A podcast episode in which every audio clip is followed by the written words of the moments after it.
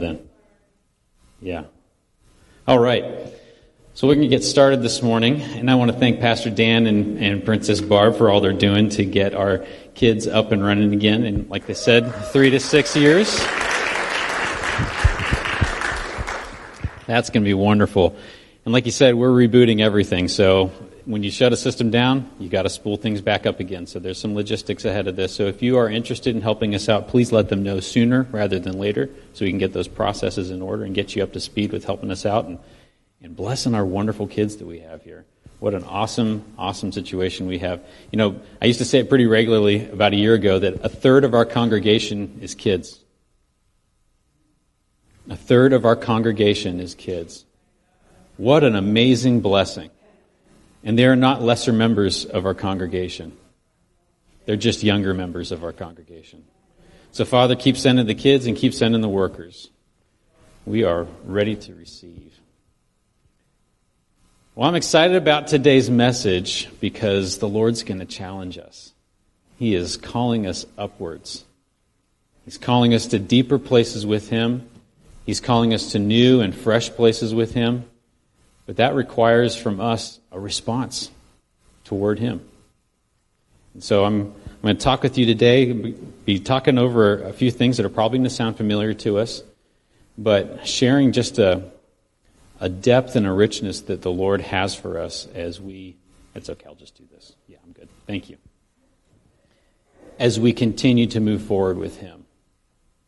So I want to start off with our vision statement, as many of you guys know. Our vision here we want to see a hurting world healed, we want to see people launched into their destiny. And that's all done within the context of living within the body of Christ, being dependent on our Father, being dependent on the Holy Spirit, life within Christ. It's not your own power, it's not your own exertion, it's not just going out and doing whatever you think you can do to make the world a better place. We're talking about life within the body of Christ. Jesus' mission is to bring healing to a hurting world. It's to bring salvation. It's to bring restoration in a relationship with his Father. It's about building his kingdom. And there's a destiny and a calling that he has had for all mankind for all time. And he is moving towards that end. And he's called us to be on that mission with him.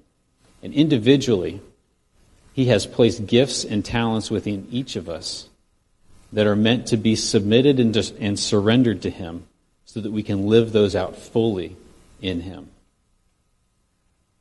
We want to see people launched into their destinies, discovering those gifts so they can be put on display for the Father. Now, this year, I shared early in the year, I was asking the Lord, Lord, what do you want us focusing on this year? We've gone through so much in this past year. What is it that you want us focused on this year? And He told me three things. He said, We're working on commitment to me, Him. Commitment to Him. Commitment to His Word. And commitment to one another. So you're going to hear that drum beat many times this year. You've heard Pastor Steve come up here, and he's been preaching through the, the Apostles' Creed, doctrines of our faith. Pastor Lanny came and he, he preached about heresies that Christians believe bringing us back into right alignment and understanding we have some we've got some stinking thinking that we've got going on that the lord wants to root out wants to uproot that stuff. He says you can't you can no longer continue forward in these types of doctrines. You need to align yourself with good solid doctrine. You need to be aligning yourself with me.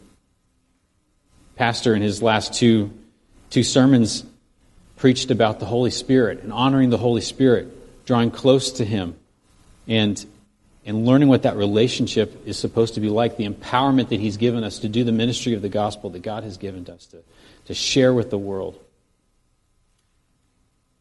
We're going back to some basics on a lot of these things because God wants to tend to the basics. Because if we, we look across this past year, what we see is there's a lot of basics that we've missed. There's a lot of things that we've erred in and gone to the right or gone to the left or veered off our course. We thought we were following after something that was righteous, but what we realized is it was a lot of self righteousness that was going on there. And the Lord said, That's not good enough. That's not me. I'm pulling that thing out. I'm pulling that thing out. and this whole COVID time and the pandemic and everything else that's gone on through this year has been helping us to realize all the different ways we can get off course. All the different ways that, we, all the different things we put our affections into and our trust into and our hope into that are not the Lord. He's been rooting around in our hearts, and you've been hearing us preaching about repenting and coming to Him. Lord, what is it that you want to take? What is it that you want to take? I need to come closer to you. I need to come closer to you. It's been a pressure cooker. You may or may not remember this, but about a year ago, sometime early into the COVID situation, I remember preaching a message to you guys about how God tests metal and the metal testing process and the purification process of metal and how things are, are heated to a point where the dross comes to the surface and then it's pulled off. And then you heat it, and the dross comes to the surface, and you, it gets pulled off. And as a purification of that metal, and there's a way that the Lord can heat the metal, and there's a way that we heat metal that make its properties malleable so it can be formed, it can be shaped, it can be molded. But there's also a way that you can heat metal where it becomes hardened into the shape that it has becomes almost strengthened and, and firmed in that place. Not always a good, a good situation. You can, you can heat metal improperly and it can become, it can grow cracks and it can have imperfections that start to really cause it problems in its shaping and its forming. But thankfully, we have a good Father that knows exactly what He's doing with us. He knows how to heat us. He knows how to superheat us. He knows how to bring those imperfections to the surface. And if we are willing and if we're not fighting Him, then we can see Him remove those imperfections from our as He continues to purify us.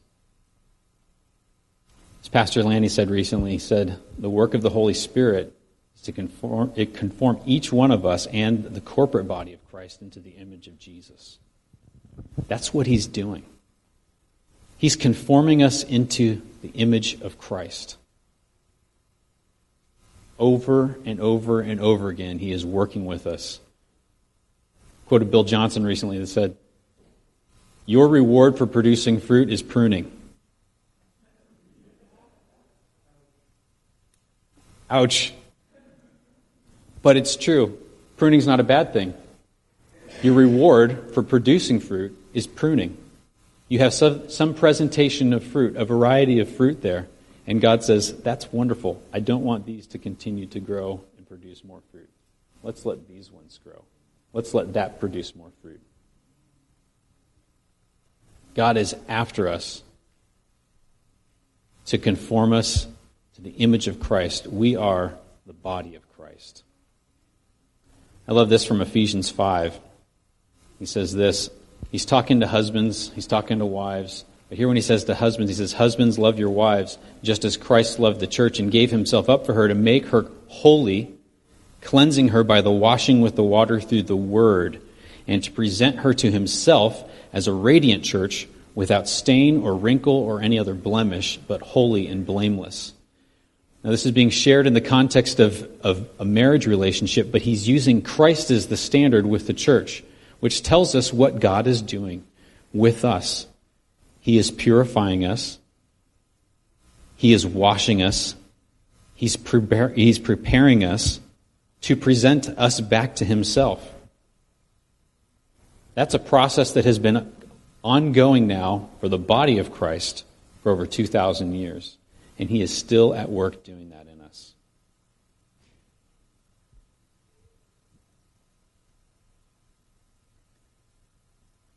We are made to be different than the world. We are made to be different than the world. We've seen a lot of Christianity looking a lot like the world this year. And the world looks a lot of different ways. We've seen the Christianity looking a lot like the world in many different ways over the course of this past year. And that should not be. It's a wake up call to us as the church There never was a time for comfortable Christianity to be a thing. That was never an acceptable form of our faith and our practice before the Lord. Comfortable Christianity. It's always been meant to be uncomfortable. It's always been meant to be penetrating. It's always been meant to be transformative, not only for the individual, but for wherever the individual is deployed to.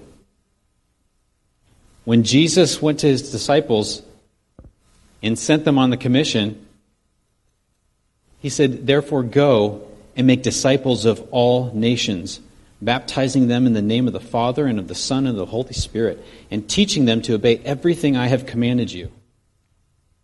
And surely I am with you to the very end of the age. What he didn't say there was this Therefore, go and be made disciples by all nations being baptized by them, and being taught by them how to obey everything that they have commanded you.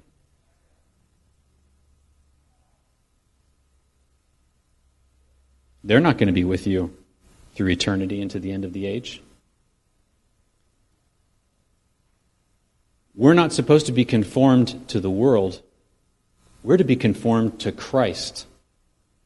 We're the ones that have been given the commission to go and disciple the nations. This is a high calling. This is we have a we need to have a high view of the calling that we have in the Lord. We're not just scraping by. He has a high view of what he has called us to.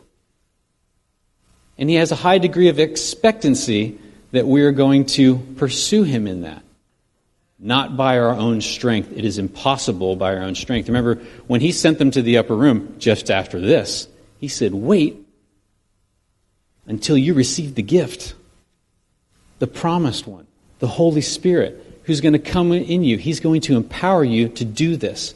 You can't do this by yourself, you're too weak. You need him. So wait, because the Holy Spirit's the one that's going to do the work.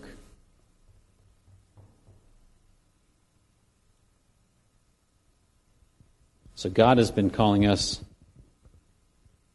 to do powerful, mighty, wonderful things. One of the things that He has come after over this year, and very recently you've also been hearing us teaching about this, He's been coming after our mouths. He's been coming after the words that we speak. Words have power in them. Words are incredibly powerful. Our words can bring life or they can bring death. And words have been on display over this last year. As we've not been able to be around one another, much of our presence with one another has been felt in our words that we've been sharing. And that goes in many different ways. When Pastor was with us back in January, he preached a, a message. It was a tough message, it was a sobering message. You might remember this. It was called How Free is Your Speech?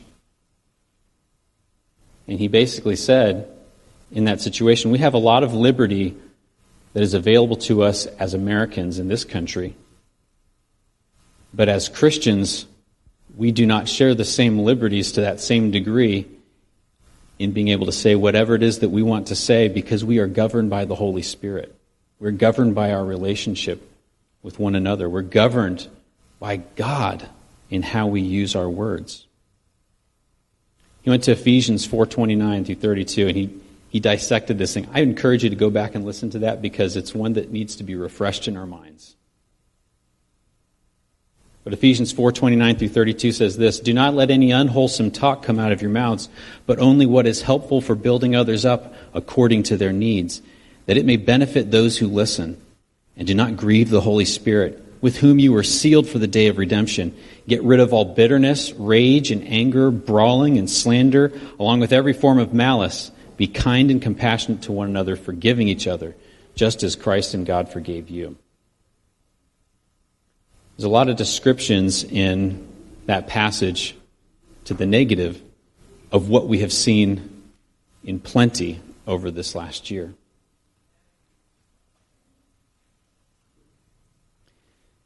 Paul goes on right after that into Ephesians 5. And he says this Follow God's example, therefore, as dearly loved children, and walk in the way of love, just as Christ loved us and gave himself up for us as a fragrant offering and sacrifice to God. He tells us right after that don't do all those things, exchange it for this, and remember that you're to walk as Christ walked, you're to imitate God. That's what you've been called to. Each one of us. He's called us to be imitators of God.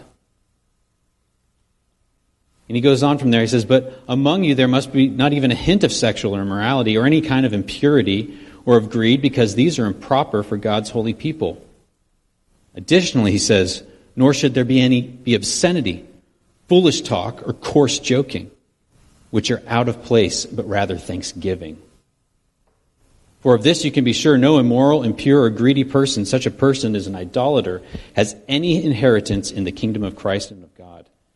Let no one deceive you with empty words, for because of such things God's wrath comes on those who are disobedient. Therefore, do not be partners with them. For you were once darkness. Before, before you came to the Lord, you were darkness. It's the kingdom that you were inhabiting in. But now you are light in the Lord. So live as children of light. For the fruit of light consists in all goodness, righteousness, and truth, and find out what pleases the Lord, having nothing to do with the fruitless deeds of darkness, but rather expose them. And he goes on to mention how shameful it is, with the things that are done. He's writing to Christians. He's telling them, stop talking this way. Stop doing these things.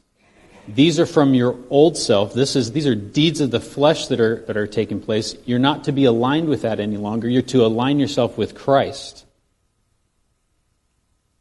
There's good things that should be coming out of your mouth. There's, there's fruit of the Spirit that should be on display in you. Those are the things that you're to focus on. Now, he's writing this because this is what's going on. So, what we see now today is nothing new. It's just another expression, it's just another circuit back through this where we see Christians and others involved in these same types of things. And God is saying, Come out of that. I've made you to be pure. I've made you to be pure. I've made you to put me on display, and this is not of me.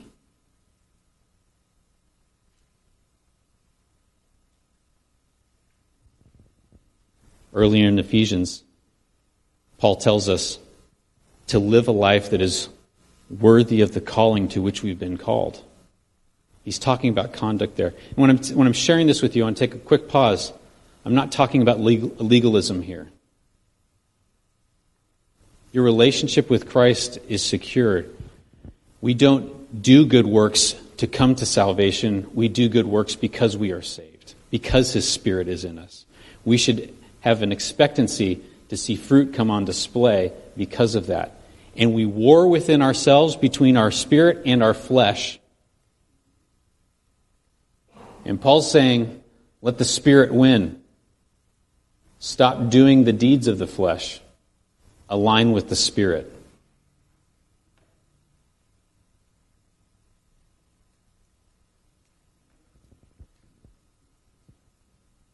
We are Christ's ambassadors. We are ambassadors of the kingdom of heaven. And we desire to be more exact representations of the King who has sent us as his ambassador. So as we go through our journey with the Lord, he matures us, he strengthens us, he gives us opportunities for more of our flesh to die and more of His Spirit to come forth in us.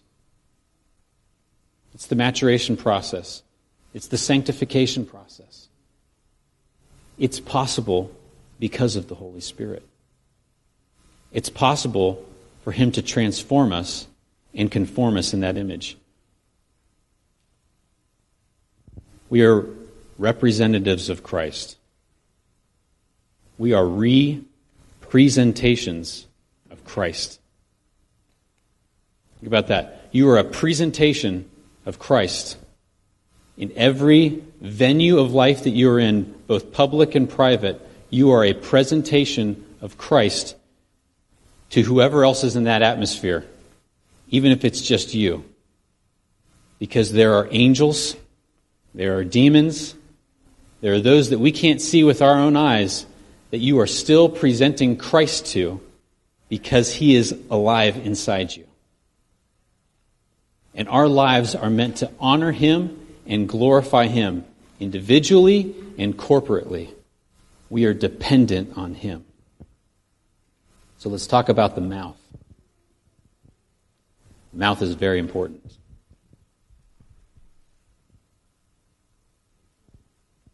Our mouths, like we said earlier, have the power of life and death in them, but our mouth is also an indicator of our heart. It's the gauge of what's going on in our heart.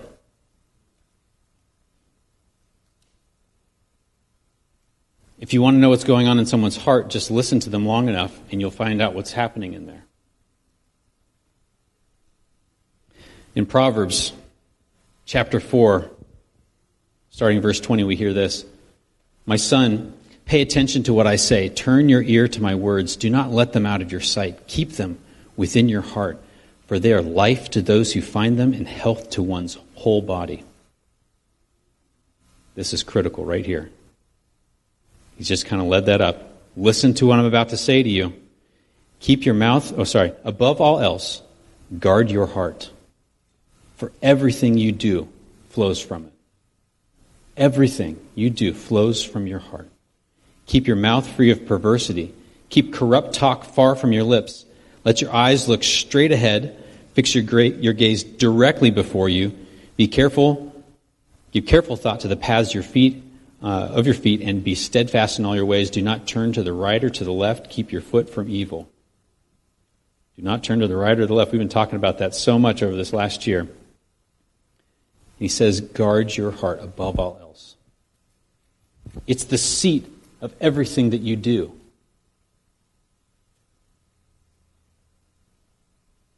We invite the Lord to come and live and rule and reign over our heart.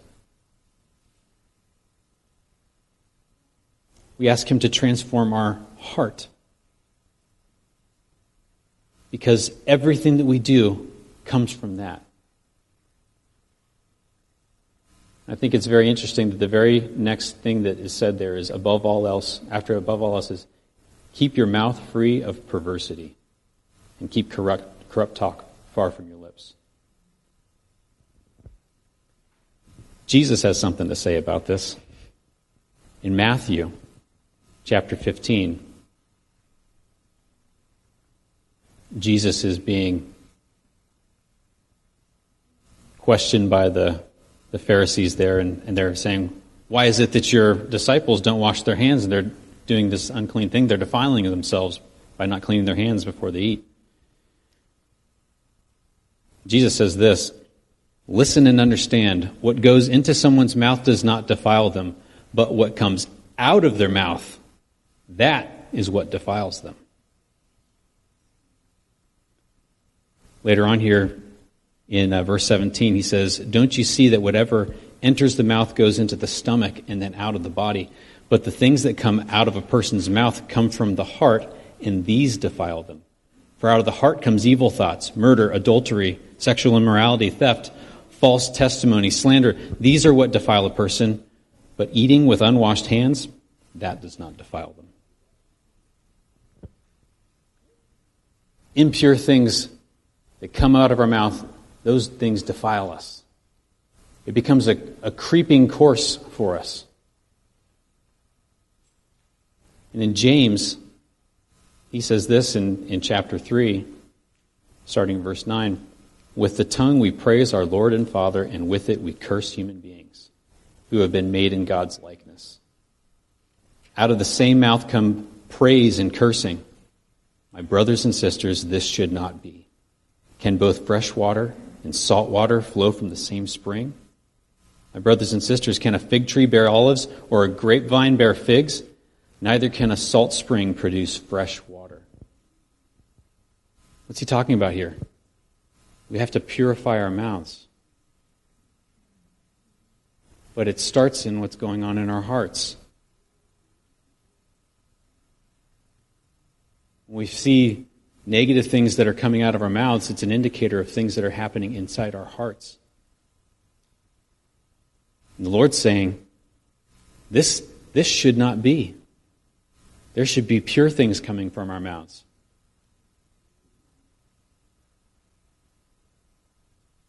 I love this morning as we were just praising the Lord and singing his glorious praises and honoring him and lifting him up on high and all of that. Thankful for the presence of the Spirit as we were just extolling praises to the Lord. Are we doing that? And then we have corrupt talk coming out of the same mouths. Brothers and sisters, that should not be.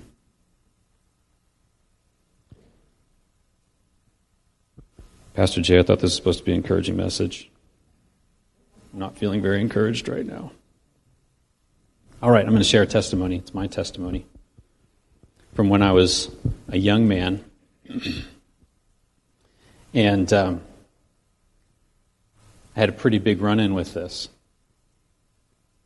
So this might be an extreme case for some of us, but I want to share it with you because because the power of the testimony of Jesus is the spirit of prophecy. So if there's others that land anywhere in this spectrum and you're hearing this testimony today, I want you to be encouraged that Jesus can change your heart and he can change what comes from your mouth. Because his desire is to purify you as a vessel. Many of you know that I came to the Lord at a very early age. I was about seven years old when I gave my life to Jesus, got baptized in the Holy Spirit, and had grown up in the church, continued growing up in the church, very involved, learned a lot about the Lord, had a wonderful relationship with Him, and all of that. By, by the time I hit my teenage years, I had some heartache that had happened. I know no other teenagers have ever had heartache, right? I had some real heartache. And what ended up happening was I ended up getting a bitter root it started taking root in my heart. Started driving a wedge in there. Started producing apathy in me. And what I discovered by the time I got to college was I had a lot of opportunity and freedom to do whatever it was that I wanted to do. I suddenly had no mom and dad watching over me, and I had a lot of influence to do whatever I wanted to do and say whatever I wanted to say. So, I started saying all sorts of bad stuff. Kids, don't try this at home. This is a story of what not to do. I had all sorts of things that I'd always wanted to say before and always held back and just started letting it fly. In fact, I got pretty good at using profanity and got to that place where it was a lot of fun to be able to say just naughty things. You can become very inventive with that. But it was an issue of what was going on in my heart at that time, and as I continued down that pathway, it became harder and harder and harder for me to return back to where I had been. Now, one of my first wake up calls was late one night when I was home visiting family.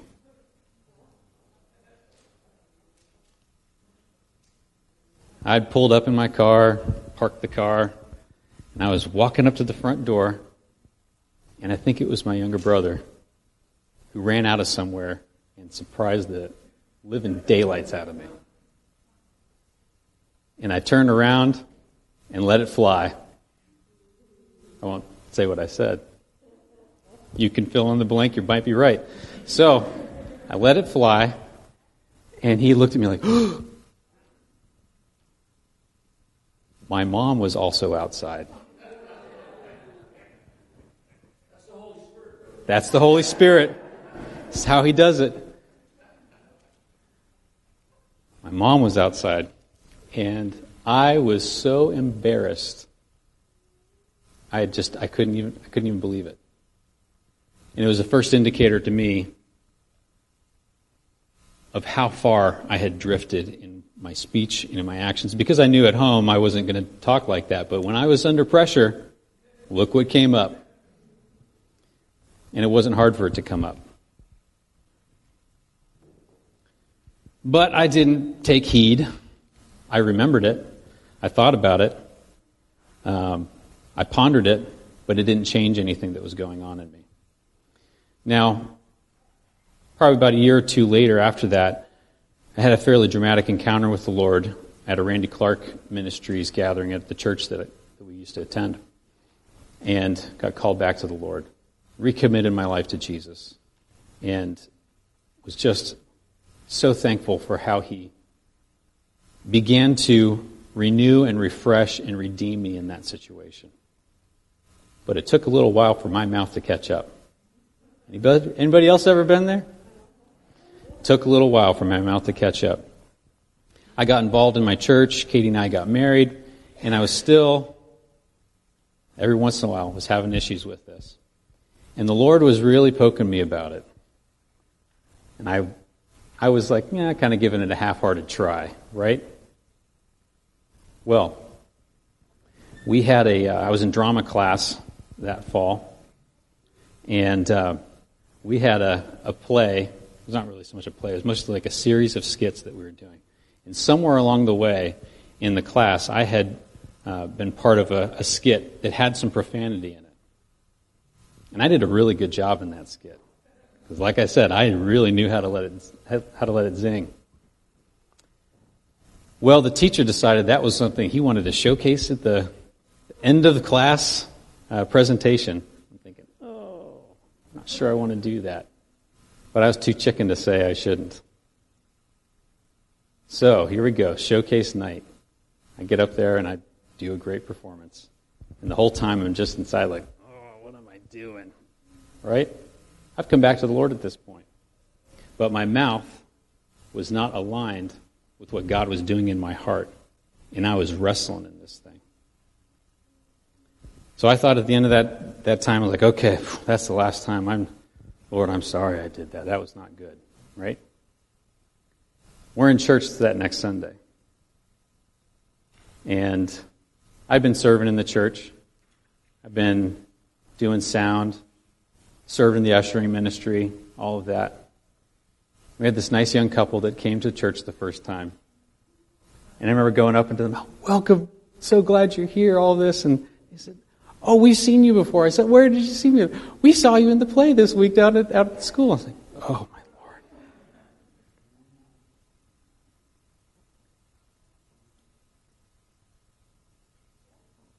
Those are sobering moments for us. Can fresh water and salt water come from the same source? That was a a critical moment for me.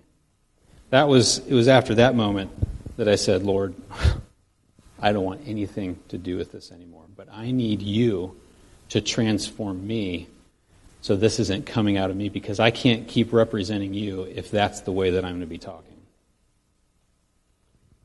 Because unwholesome talk and profane things, things that are not holy, are not in alignment with who Jesus is. And if I am a presentation of Him, then I bring dishonor to His name by the way I conduct myself and the words that come from my mouth. And He did a transformative work in me.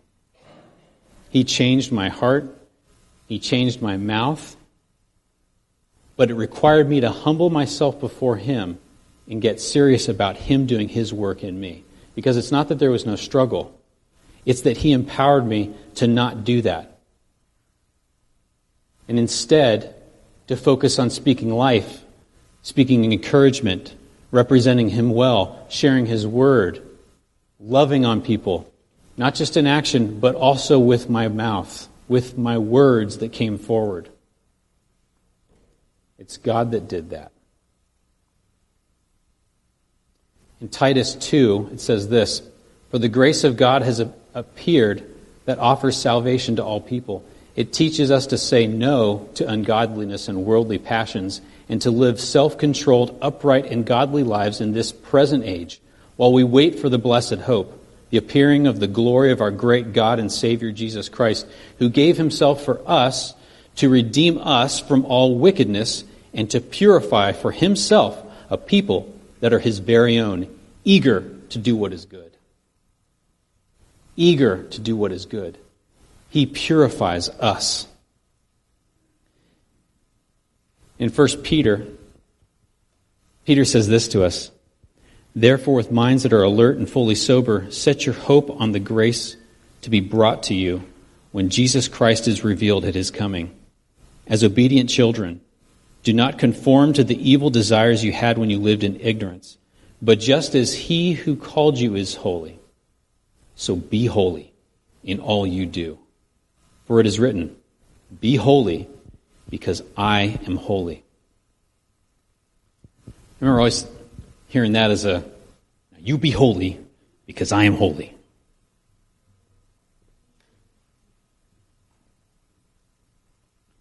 I heard Graham Cooke somewhere in the past year say, no, this is an invitation. It's come be holy because I am holy.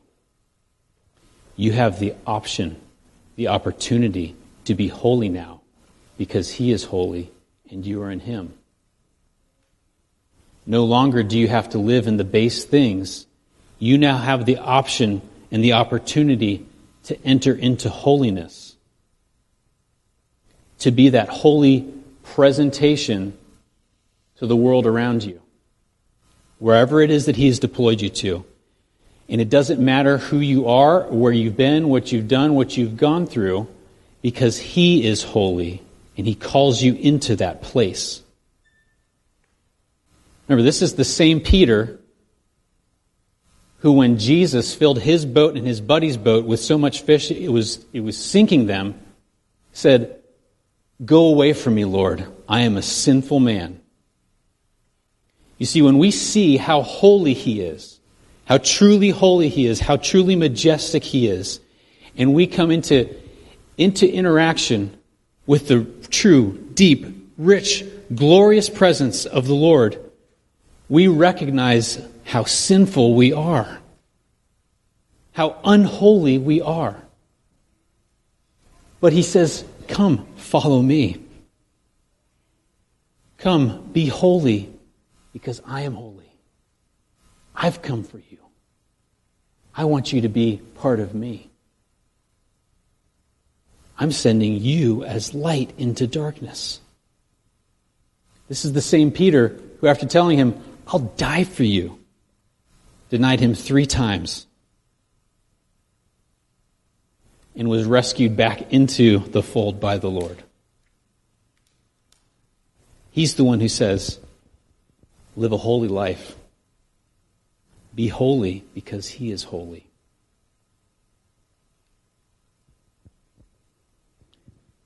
His close friend and brother, John,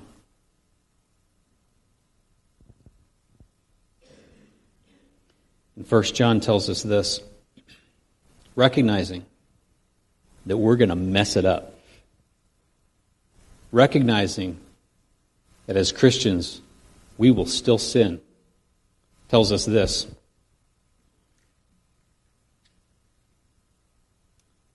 If we, claim, if we claim to have fellowship with Him and yet walk in darkness, we lie and do not live out the truth. But if we walk in the light as he is in the light, we have fellowship with one another, and the blood of Jesus, his Son, purifies us from all sin. Not your self effort, not your own will, not your own strength. The blood of Jesus, his Son, purifies us from all sin. If we claim to be without sin, we deceive ourselves, and the truth is not in us. Here's the promise. If we confess our sins, he is faithful and just and will forgive us our sins and purify us from all unrighteousness.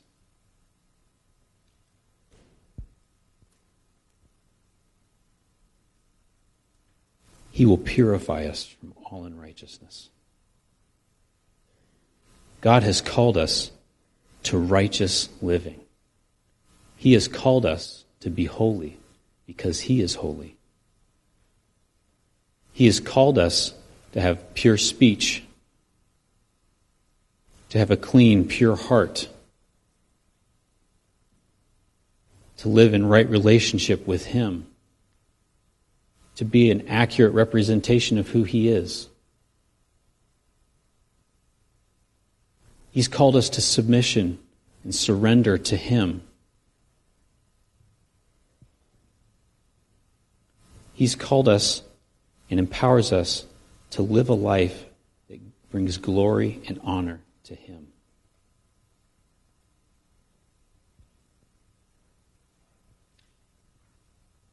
In Psalm 51, which is a powerful psalm, I encourage you to go read through it this week. Right at the heart of it, we have this Create in me a pure heart, O God, and renew a steadfast spirit in me. See, he knew that the work had to happen in his heart. Create in me a pure heart and renew a steadfast spirit in me. And in the midst of this psalm where he's talking about all his sins that are before the Lord, Lord, don't look at this. Turn your eyes away from this. All this. His cry to the Lord is, Create in me a pure heart and renew a steadfast spirit in me. We're in a time and in an hour in the history of this whole drama where God is reminding us that the things that come out of our mouths matter. Not just on Facebook, not just in our conversations with each other, not just in our prayers, not just in our, our regular conversation, all of it. In our worship, our praise, we post out there, we say publicly, privately, everywhere. He's saying, I want to purify your mouth. I want to purify what's going on in your heart. I want to do that work in you. You are not called to a casual Christianity. You are called to an earth shaking Christianity that shakes your life and shakes the lives of those that are around you. As the temperature gets turned up on the pressure and everything else that's pressing on the church, let us be found as those people that our hearts are focused on Him and committed to Him. That we've done the work to say, Lord, purify my heart. Give me a clean heart. Let me stand in the midst of the day when the pressures are foisted against us. Be strong and found in you. Let me continue on in the faith, Lord, until my last breath to bring glory and honor to your name. Jesus will be glorified. Every knee will bow to him. He is the name above every other name. We sang it earlier here today. He is worthy of it all. He is worthy of it all. He is worthy of all the affection of our heart. He is worthy of, of us offering over to Him every impurity that the Holy Spirit would bring forward and say, That right there, I want that too.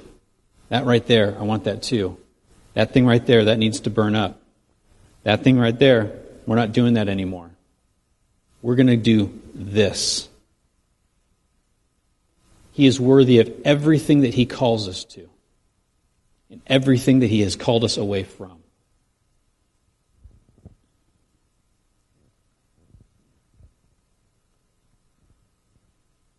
If you're hearing this today, whether here in this room or online, and there's things that the Holy Spirit has been pricking your heart about,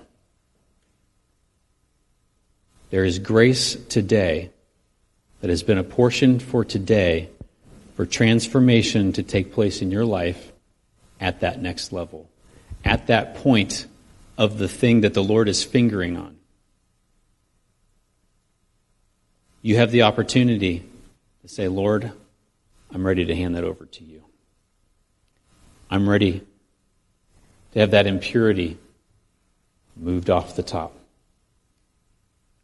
scooped away by your transforming power.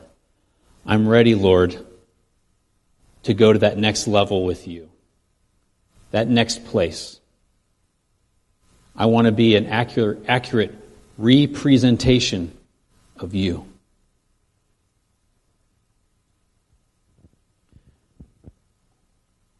We're going to take communion.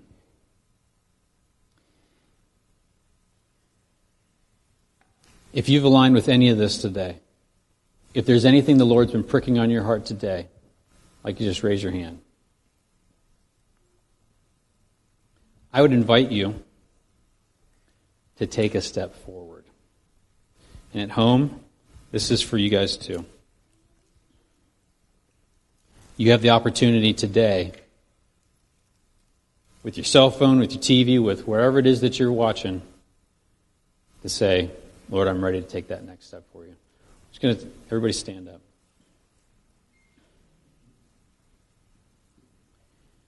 If you're ready today to say, Lord, this next step, and none of us knows what's going on in any of our hearts, okay? Lord, if this, if you're ready to say, Lord, I'm ready to let this go, I'm ready to lay this down for you, I'd invite you to come to the altar to lay it down for Him.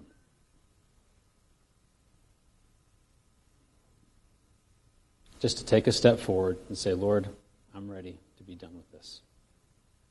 I'm ready to come to that next level with you, Lord. I'm ready for you to purify my lips, to purify my heart at a whole other level. Thank you, Lord.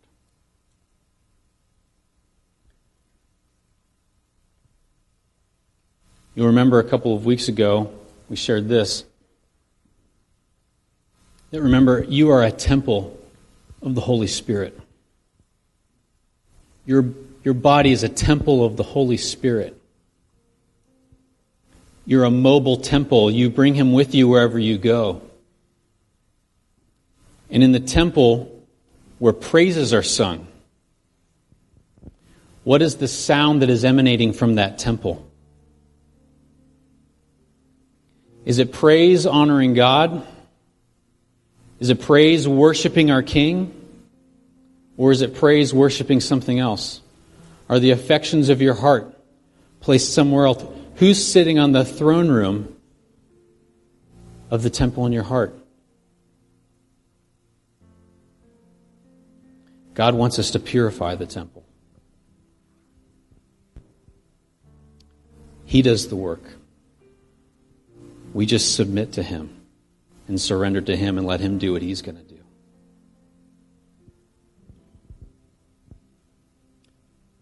And we can be confident of this. The blood of Jesus pays the price for all of it. He is the atoning sacrifice.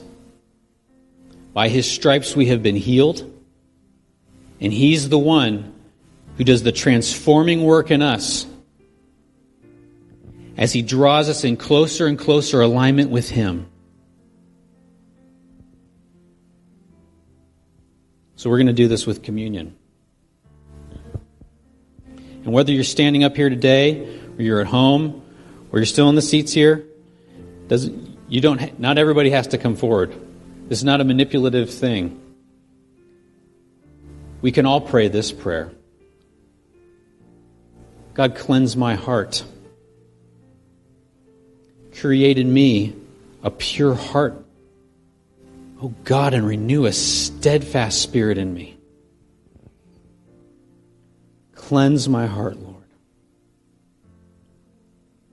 Lord, I pray for everybody here, everyone online who's answered this call that says, Lord Jesus, I want to be cleansed by you at the next level. I want to be, have my, my lips clean. I want to have my heart clean. I want to be growing in my relationship with you. I want to be a more accurate representation of you. I want your, your gifts to flow through me more accurately, Lord. I want people to see me and see you instead, Lord, that others might be drawn out of darkness into light Lord, you sent me into darkness not to be darkness, but to shine a light there.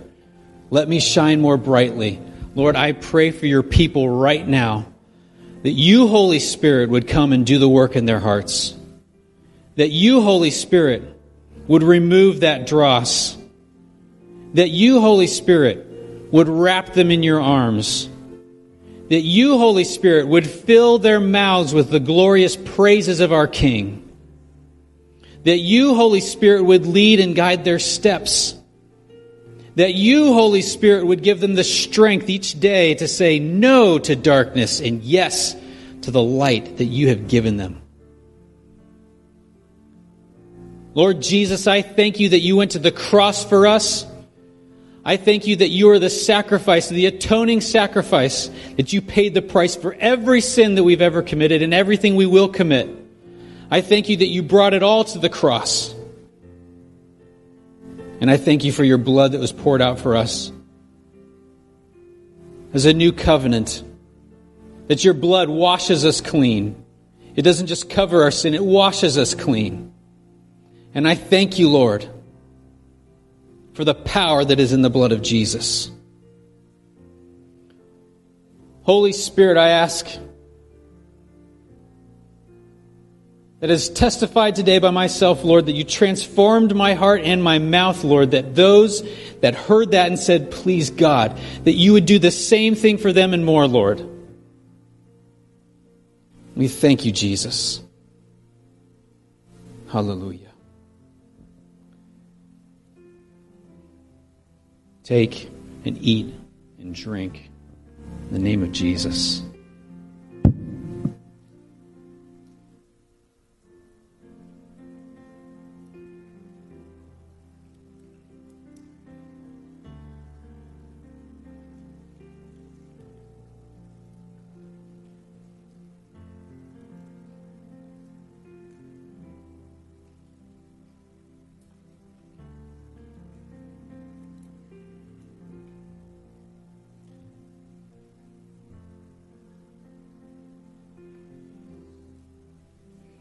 Thank you, Jesus. Thank you, Jesus. Thank you, Jesus.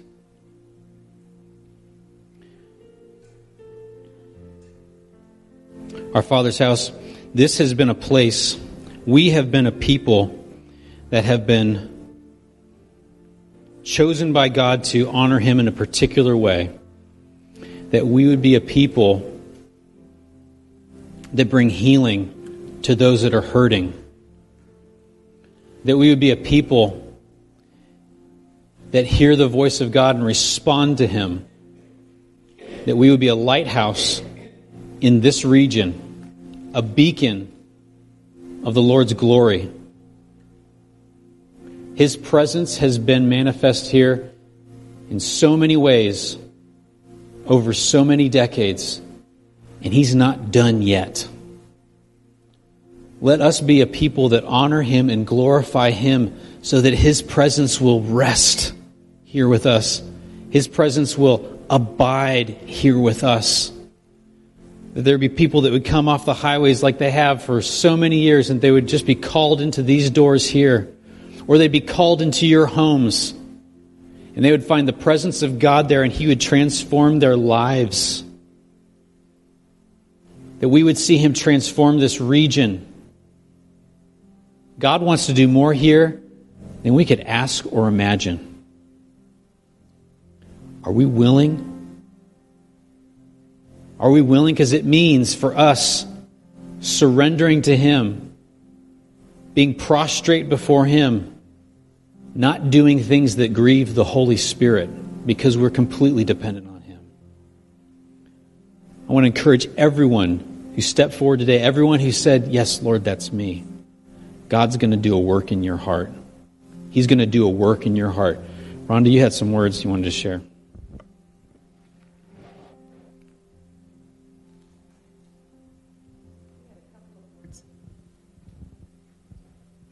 We had a couple of words come through this morning, and uh, the first one was In worship, in the midst of our praise, a fire rose from under the feet of each person focused on the Lord.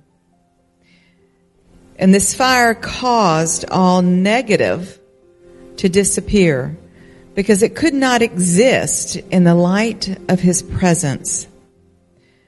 The result was that worry, burdens, sin were gone. And the feeling was total freedom in those moments. Hang on, there's another one, part of that.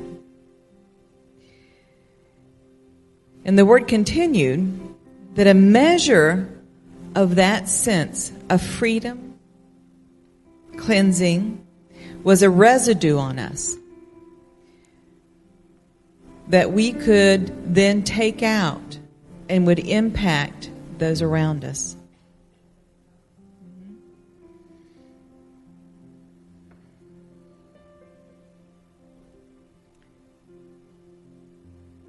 The second word was someone who was sharing that in their heart this week, the song that had been rising up in worship from their spirit was the song, Create a Clean Heart in Me, O God.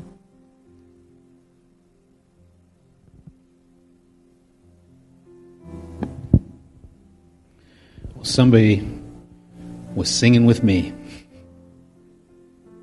whoever that was, I've been singing that song, this one right here, all week.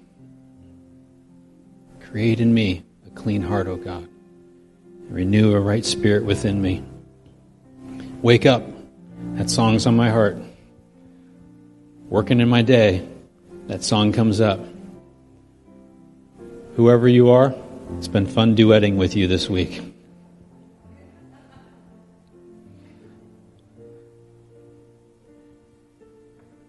We are not the only ones preaching this message right now.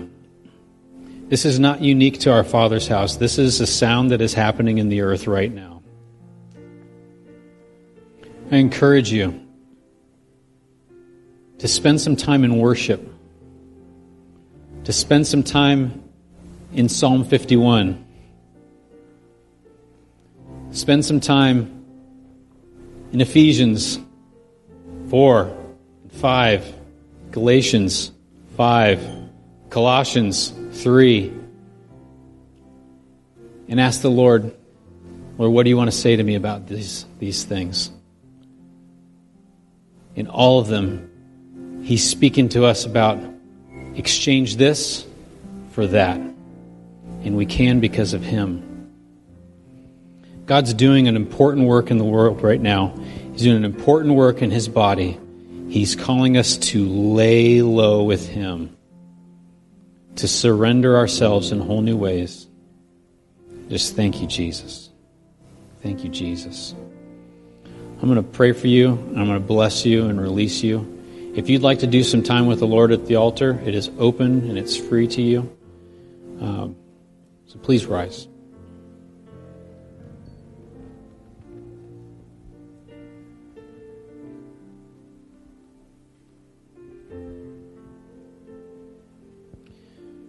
In two weeks, we have Easter Sunday coming up. Good Lord willing, and the creek don't rise. We'll be out in the back field again. I encourage you to come because it should be lovely. We're going to have an egg hunt for the kids, and it's just going to be a really fun time. And I uh, just love to see more faces here with us. I know some folks aren't ready to come back in the building more comfortable outdoors, please come. Please plan to come. If we can't do it outside, we'll be back indoors that day. Won't won't stop us, but uh, we're excited for the opportunity. So bring your kids. Get ready to do some egg hunts. There'll be there should be some beautiful locations on the property to take those nice family Easter pictures together. Sometimes those are awkward family photos, right? But Father, I thank you for your people. And I thank you for your work that you're doing in us. Lord, I ask that as we continue on, as we, we refocus our commitment to you, to your word, and to one another, Lord, that you would do a deep work in us, Lord Jesus. A deep work in us, Lord. A deep work in us, Lord. An abiding work in us, Lord. Lord, a work that would tear down walls. A work that would extend your love in new ways, Lord, through us. Lord, I pray for your people here. I pray for the community that you have placed us in, Lord. I just thank you that we get to live in such a time as this for what you're doing in the body of Christ, Lord, for this time when you're reawakening us to, to foundational things, Lord, so that your gospel can go forth, Lord, and bring people out of darkness into light. We thank you, Jesus. I bless your people this week in Jesus' mighty name. Amen. If you'd like to do some time at the altar, come on forward. Otherwise, greet one another as you head on out. Have a great week. We'll see you next week. God bless you. Bye bye.